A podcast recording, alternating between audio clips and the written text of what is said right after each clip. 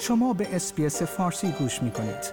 با رفتن به sbs.com.au به اخبار و گزارش های بیشتری دست خواهید یافت.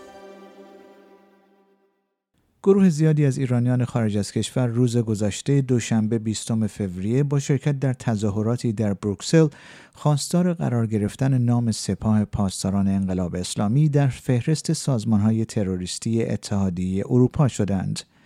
در این تظاهرات که برخی آن را با تظاهرات ایرانیان در برلین تشبیه کردند چهرههایی از جمله حامد اسماعیلیون سخنگوی انجمن خانواده های پرواز PS 752 مسیح علی نژاد روزنامه‌نگار و فعال حقوق بشر علیرضا آخوندی عضو ایرانی تبار پارلمان سوئد سعید بشیرتاش فعال سیاسی و دریا صفایی عضو ایرانی تبار پارلمان بلژیک دست در دست هم در این راهپیمایی حضور داشتند.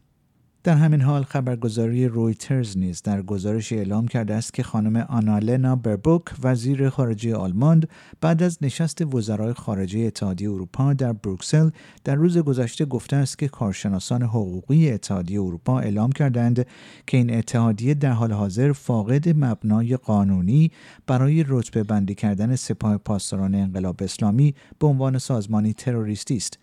پیش از این جوزف بورل مسئول سیاست خارجی اتحادیه اروپا نیز گفته بود که شناسایی سپاه به عنوان سازمان تروریستی از سوی این اتحادیه باید با تصمیم دادگاه انجام شود. اگرچه هیلل نوبر مدیر اجرایی سازمان دیدبان سازمان ملل که در تجمع روز گذشته ایرانیان مخالف جمهوری اسلامی در بروکسل حضور داشت در مخالفت با آقای بورل گفت این حقیقت ندارد. من به عنوان یک وکیل حقوق بین الملل می‌گویم که برای اتحادیه اروپا مبنا و دلایل کافی برای تروریستی خواندن سپاه وجود دارد.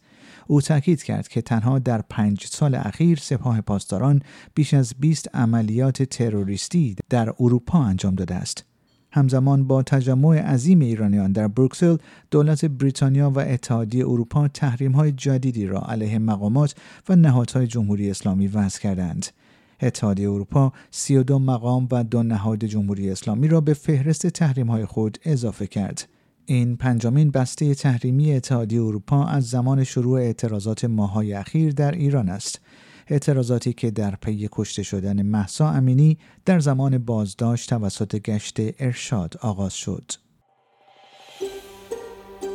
آیا می خواهید به مطالب بیشتری مانند این گزارش گوش کنید؟ به ما از طریق اپل پادکست، گوگل پادکست، سپوتیفای یا هر جای دیگری که پادکست های خود را از آن می گیرید گوش کنید.